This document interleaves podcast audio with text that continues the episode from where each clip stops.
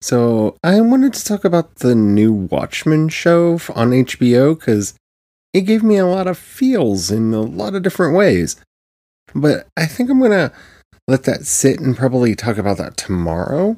So, if you haven't seen it yet and you have access to it, you got some homework if you want to get involved in the spoiler talk that will be going with that. But today, I actually created a temp cover for the book I'm going to be working on for National Novel Writing Month next month. And I want to talk about why I do that on today's Project Shadow.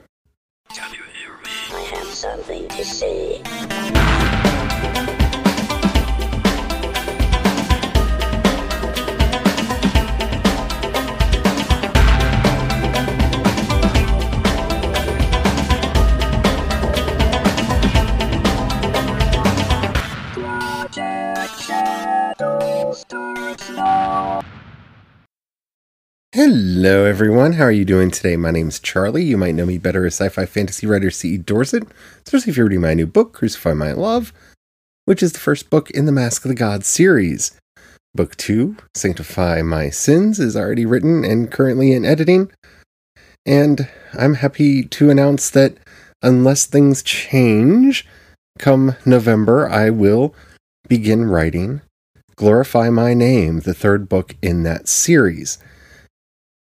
But before we get into all that, if you haven't already, please do take a moment to rate this podcast in whatever app you're listening to me on. It really does help out a lot. It tells the algorithms to share the podcast with more people. The more people that listen, the bigger the community. The bigger the community, the better the chance we have of actually communicating with each other in the real world.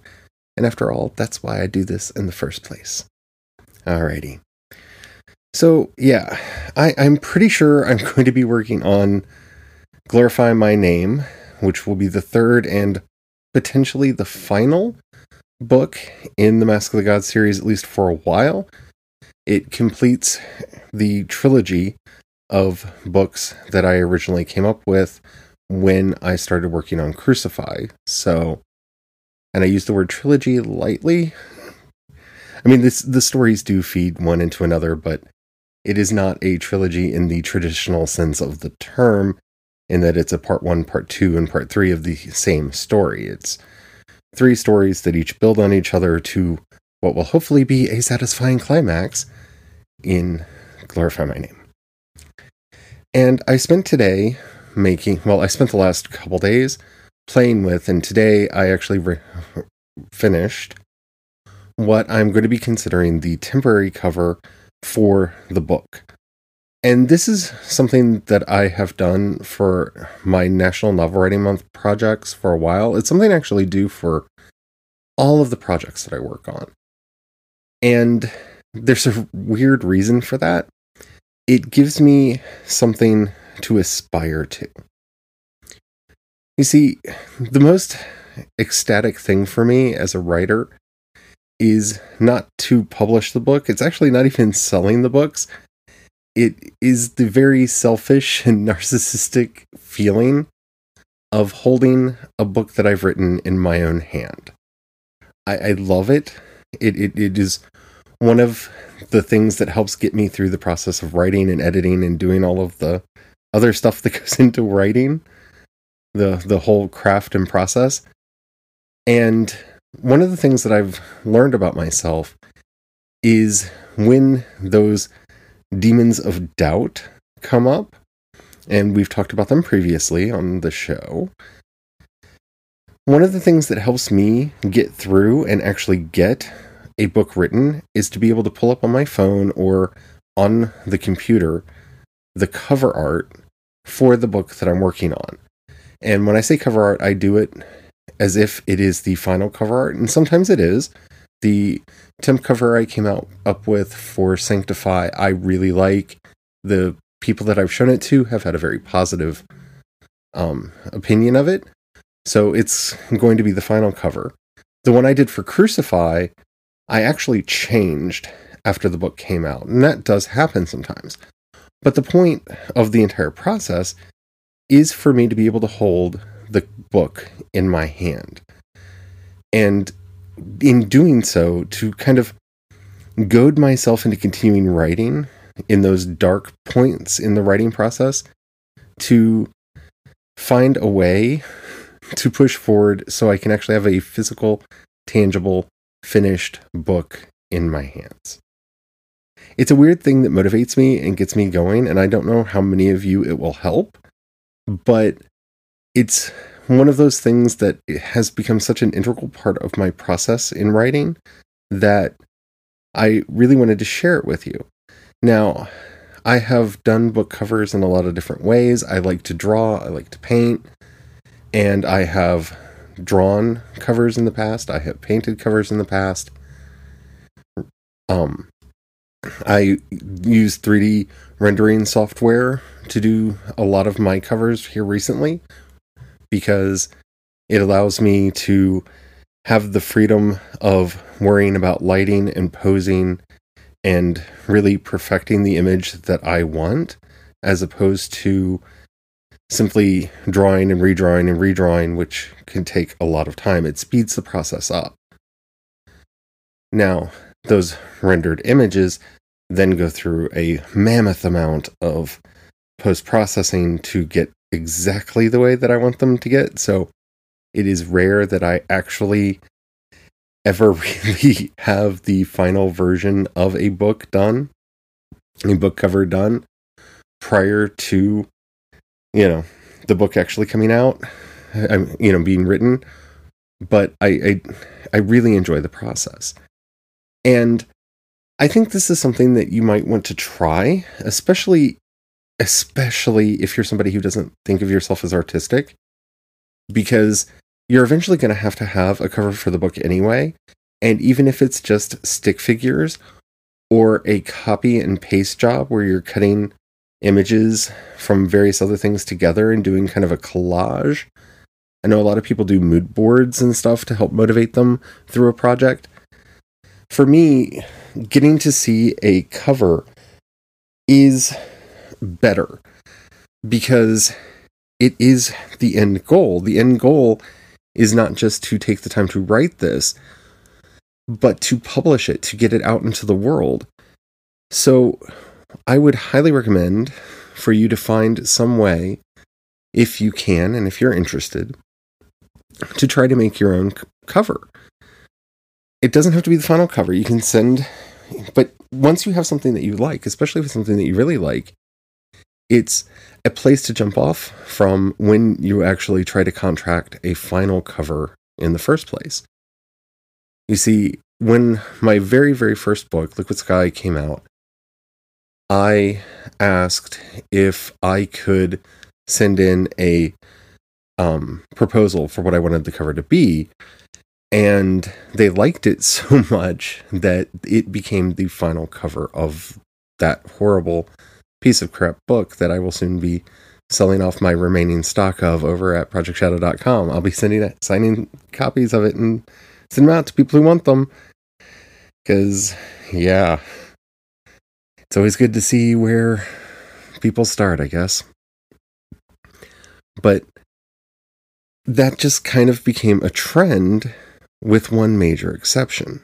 You see, when I did Fate's Harrow, I had little say Actually, that that's inaccurate. I had absolutely no say over what went onto the cover of those books when they originally came out. And they were terrible.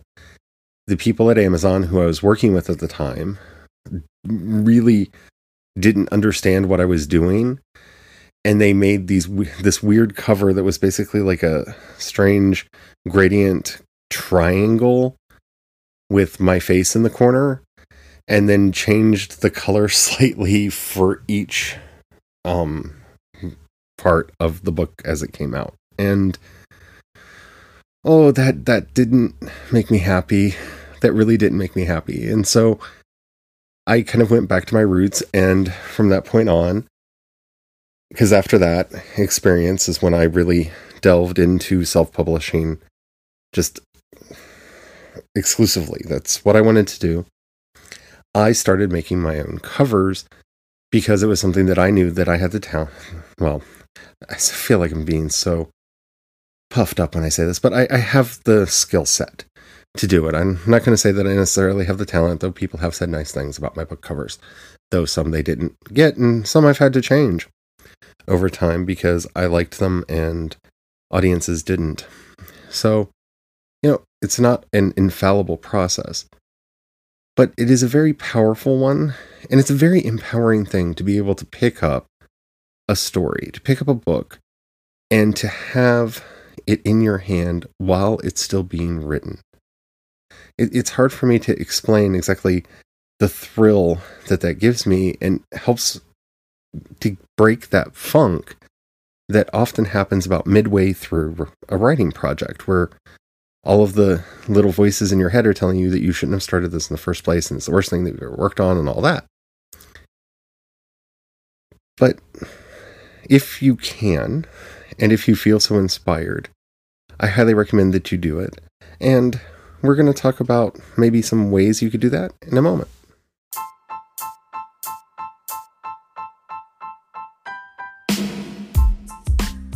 So, one of the things that you may want to look into, though it is not free, but it's one of the tools that I rather enjoy using, is something called Daz Studio. You can find it at daz3d.com, and that's D A Z 3d.com. And they're not sponsoring this episode, though, as much money as I've given them over the years, they could sponsor me because I've used them a lot. But they allow you to use whatever you render out of it as a 2D image copyright free. So you can make your book covers in there. You can make any artwork that you want to in there. The thing is, you can't use it to make an animated movie without buying an animated license. You can't use it to make a video game without you buying a video game license. But as far as doing straight up renders, and you, you own those, you can do whatever you want to with them. So they are a product that I have used extensively in the past mainly because they let me focus on the things that are important to me. You know, while the characters that are in there do may or may not look exactly like the characters that are in my head, and sometimes I go to ex- through extreme lengths to make them look like the characters in my head. Um, but whether or not they look like the characters in my head, they let me focus on the things that are important, and that's composition, and lighting and exactly how I want the covers to flow and exactly what I want them to look like.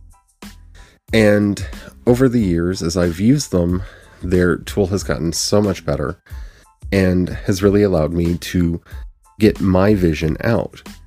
And I've talked about this before as a self published writer. One of the most important things that you can do is have your own unique vision that everything should look like something that came from you and not like something that came from somebody else because all we have is our reputation. And as much as I hate the term, all we have is our brand. So even if you don't use it to make final versions of the covers that you're doing, they have a free starter kit that comes with free characters and you can pose and play with it and do all of that for free. Um, even if you don't make your final version with this, it might help you when talking to an artist to tell them what you really want. Because I know, because I do some contract work for people, um, when they tell me what they want me to work for them, to do for them, it can be really tricky because they don't have a firm image in their own mind. And that means I have to take my time to do multiple versions often if I can't get them to settle on a concept fairly quickly in the process. So I highly recommend for the sanity of the artists you do work with, being able to get some kind of a thumbnail image would really help them. But I think it would help you as well because one of the things that this has done for me is it's made me conceptualize the books that I'm working on in completely different and unique ways. Because each series that I do has a distinctive look and a distinctive feel as to how I do the artwork for them and what the final artwork actually looks and feels like. And in coming up with all of those, and again, I apologize for saying this word, but it is the correct word, even though I despise it so much.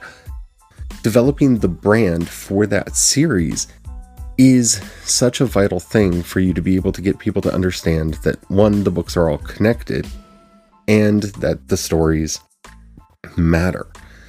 So, for example, if you look at Crucify My Love, the image that's on the top for the Mask of the Gods logo, that's something that I drew. And it is then placed on the image for the cover. That's something that unites and will unite the covers of all three books. That will be there because they are all part of the Mask of the Gods series. Each cover is also done in monochrome, but the color will actually change from book to book. The first book is red, the second book is gold, and the third book, I'm pretty sure, will be blue. And that was an accident in some of the work that I was doing today, but I really like it. So the third book will probably be blue. Now, technically, it might be better for me to keep a consistency, and maybe all three books should have been red, or all three books should have been gold, or not monochrome to begin with. But to me, by having the color of the cover so boldly match the title of the book, so Crucify My Love is red, Sanctify My Sins is gold, Glorify My Name is this royal blue. And by having those colors kind of match the titles, it is evocative of the book that you're on. It also makes them stand out one from another, and I've kept the same kind of very high contrast imagery on the cover of each book, and hopefully, in the end, they will look as co- coherent and consistent as I believe that they do to other people who are not me. But in so doing, that very high contrast that appears on the covers is a good reminder for me for the types of stories that I'm telling here. These are very high drama stories. They're about a person in the deepest sense who has been struggling with depression their entire life. And this is played out through their relationship with the character Sister Death and how they interact and how they come to know each other and how they learn to work together is or oppose one another. Really should say that because, well, if you read the books, you know what I'm talking about. But uh, the the relationship between the two forms the real backbone there, and it is this stark contrast between the way Sister Death wants Shinobu to see the world is in black and whites, and he sees the world in vivid color. And so, by having the covers be that kind of mashup between the perspective that Sister Death is wanting him to have, so that everything is essentially black and white, but at the same time, this vivid color coming in, it's a kind of a visual representation of the story and the conflict that's going on in the story itself, at least to me. and that makes it so much easier to write and to remember what I'm doing in these stories. When you look at the cover for, say, The Chain, you'll notice that that's a watercolor. And so those stories are much more, you know, impressionistic. They're much more of a lighter touch. They're not as grave, even though sometimes the um, outcome can be really, you know, dire if not handled well.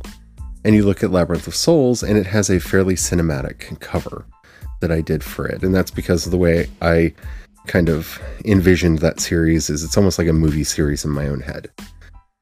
And by capturing that in the artwork in the way that I did and being able to have that in my hand as I'm working on the story itself, it helps me to remember what it is that I'm doing and why I'm doing it.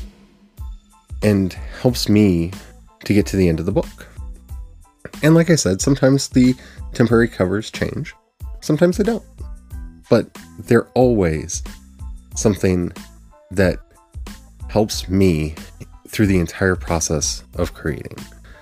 So, whether you do it like I said, with stick figures, whether you do it as a collage or if you have the artistic skill to try to throw something together. I, I recommend that you try it. Try to slap something together for a cover for your work in progress and have it there with you as you're working as motivation to get finished. I'd really be curious to see if it helps people other than me. Alrighty. I hope you enjoyed this episode. If you did, and you haven't already, please rate the uh, yeah, please rate the podcast in whatever app you're listening to me on. It really does help out a lot. If you have any questions, comments, or topics you'd like to hear discussed on the show, in the show notes you'll find a link to the voice message system. Keep it short, keep it clean, so I can use it on the show. I would love to hear from you. If you would rather to hit me up on social media, I am CE Dorset on both Twitter and Instagram, and you can find links to everything that I do over at projectshadow.com. If you have a dollar you can throw my way, it really would help out a lot. In the show notes, you'll find a link to both the Patreon and the listener support page. The difference between the two is people on Patreon occasionally get stuff. Hopefully, more stuff going forward, something I've been working on, and I'll be talking about that probably later. probably in December or January, but probably December. Um, thank you to everybody who already does that. If you don't have any money right now or you just don't feel like giving, that's fine. But if you could show your support by either sharing this podcast, the world building I'm doing over at World Anvil, or my books to somebody that you think would like them, that really does help out a lot. Because this is how I support myself. and it's really not easy. But I don't want I don't need your pity. I don't need it. Anywho, I hope you had fun. I hope you enjoyed the show. Tomorrow will be a serious episode on Watchmen, so if you haven't checked it out, do that. And don't forget to have the fun. Bye.